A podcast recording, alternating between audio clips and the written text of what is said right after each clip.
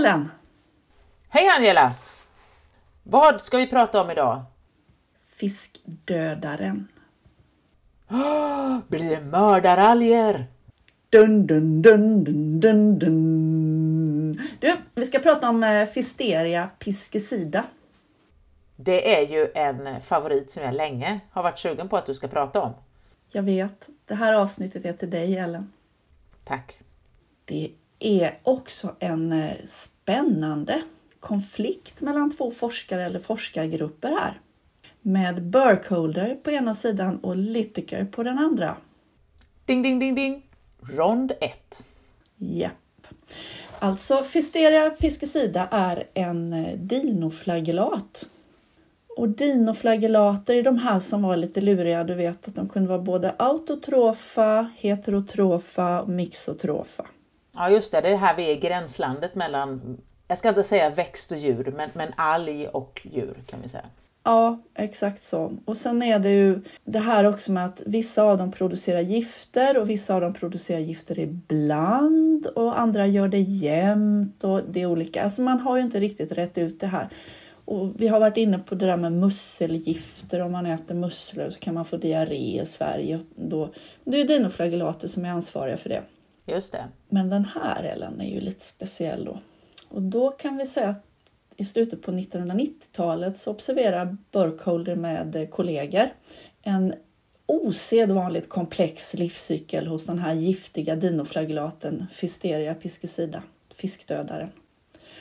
Och den här livscykeln innehöll inte mindre än 24, hör du mig? 24 olika stadier. Jag kommer ihåg det här från när jag läste marin botanik för att jag är så glad att vi inte behövde lära oss den här livscykeln. Yes. Men eh, de är flagellerade, de är amöboida och så är det olika typer av syster. Och eh, de här finns både i vattenpelaren och på botten. Men så började det här, du vet, att ingen annan forskargrupp kunde riktigt verifiera det här att det var så mycket som 24. Så då började den här konflikten, eh, ja, den har varit ganska uppeldad då på 90-talet och början på 2000-talet. Det var helt enkelt så att man, man, kunde inte odla dem så att man kunde verifiera och debatten handlade mycket om att antalet stadier kunde bero på hur giftiga cellerna var och i vilka miljöförhållanden de hade växt. Om det var i odlingar som hade varit nyligen isolerade eller om det var gamla odlingar, vilka förhållanden de hade isolerats från och så vidare. Och så, vidare, och så, vidare. så man kan ju i sina bästa stunder säga att det är, det är det här som driver forskningen framåt. Fast vi hoppas ju på en hövlig ton i debatten så att säga. Sen kan jag nog säga att om man inte känner till den här konflikten och läser de vetenskapliga artiklarna så, så får man nog ändå ja, det är inte ohövligt, men läser man mellan raderna så ser man nålsticken hela tiden. Det är, det är, det är jätteroligt faktiskt. Det är lite sådär att man tar en sån här artikel och lite popcorn på en lördagkväll som underhållning alltså. Vissa av oss i alla fall. Men du, jag har den här, jag har bild från en av de tidiga artiklarna på den här otroliga livscykeln. Så den eh, får du definitivt lägga upp på Tångbloggen med då reservation att inte verifierat. Det gör vi absolut. Den här bilden är ju den som har fastnat på min näthinna i alla dessa år. Ja, den är inte så lätt att tränga igenom heller för den delen kan vi ju säga. Jag ser det mer som abstrakt konst. Ja, det kan man definitivt göra. Okej, okay, men eh, den här debatten har i alla fall lugnat ner sig något. Men eh, faktum kvarstår att de här fisteria och fisterielika dinoflagellaterna de växlar verkligen mellan flagellerade, amöboida och cyststadier. Det, det är fastställt. Bara det att, att de är 24, där finns det en viss tvekan. Men det är också det här som gör dem så otroligt framgångsrika. Plus att deras livscykel och toxicitet faktiskt varierar om det finns fisk närvarande eller inte. Det här minns jag att det var just ett problem för fiskodlingar, att hade man mycket fisk på ett ställe så kunde de här rackarna dyka upp och bara slå ut allt. Ja, och det beror också på vilken salthalt det var, vilka näringsförhållanden. Så att, eh, ja, men det återkommer jag till i alla fall. Och den här toxiciteten verkar också variera mellan olika så kallade ecological strains, alltså eh, vilka olika lokala regionala populationer det handlar om. Varför är de så intressanta i övrigt då? Jo, det är ju det här att de dödar fisk, precis som du är inne på. Och det verkar som att de faktiskt kan attackera Jag sa ju det! flera olika typer. Jag sa ju det! Mördaralger! Ja. Mördaralger! Alltså, du vet, du vet att jag hatar det här uttrycket med alger som attackerar och mördar alger. Men eh, här finns det faktiskt visst fog. Jag får eh, säga det. Bäva löpsedlar. Ja, Fisteria reagerar alltså på något ämne som fisk eller fiskkadaver kan utsöndra. Och under en femårsperiod, 91 till 96, så räknar man med att eh, de orsakade mer än en miljard fiskar dog i ett sånt här estuariesystem i North Carolina. Det är mycket. Och sen så finns det några rapporter som säger att laboratoriepersonal som arbetat med de här arterna och exponerats för giftet påverkats och fått en viss minnesförlust. Jo, jag kommer också ihåg det där. Det var någonting med att en i forskargruppen hade fått ganska kraftiga neurologiska skador av att arbetat med den här och då inte suttit under ett dragskåp utan fått i sig ångorna för de kunde tydligen släppa ifrån sig något nervgift som löstes i luften. Mm. Jag har inte hittat någon riktigt bra verifiering på det utan det, finns, det är lite anekdotiskt. Återkommer i några av forskningsartiklarna men inte så att man liksom så här direkt har kunnat säga man kan säga att, det alltså att, att giftet i sig påverkar även däggdjursceller men inte just luftburet faktiskt. Nej, och det är väl lite knepig forskning att göra kanske då? Ja, och man har även testat med råttförsök men det, det är inte riktigt så att det står utom rimligt tvivel att det är på det viset. Nej, för det är svårt att veta om en forskare blir påverkad av ett nervgift eller bara lite konstig allmänhet. Ja, exakt. ja, men eh, 2012 då, så uppdaterade Burkholder och en kollega Marshall den här samlade kunskapen kring vad man visste kring den, just den här spännande dinoflagellaten.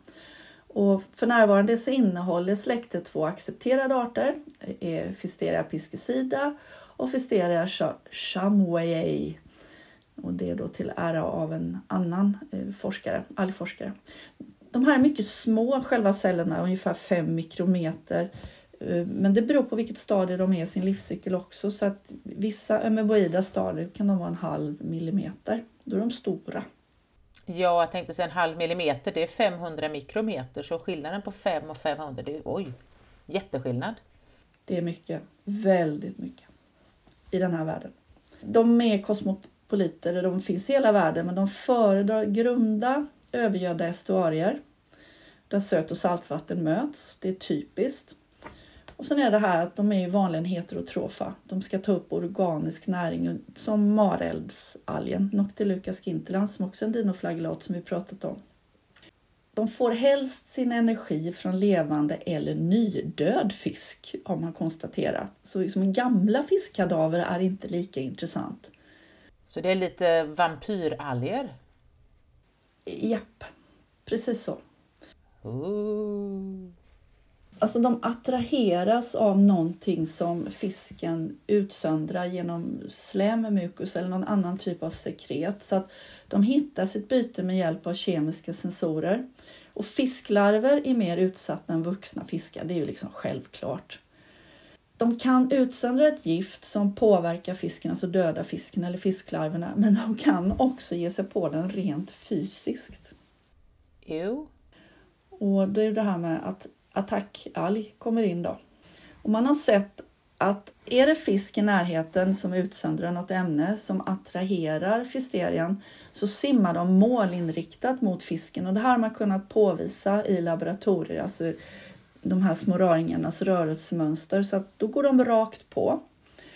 Och då har de en pedunkel kallas det i den här världen. Det är som ett utskott som kan tränga igenom fiskceller så att de penetrerar fiskcellerna helt enkelt. De skadar skinnet.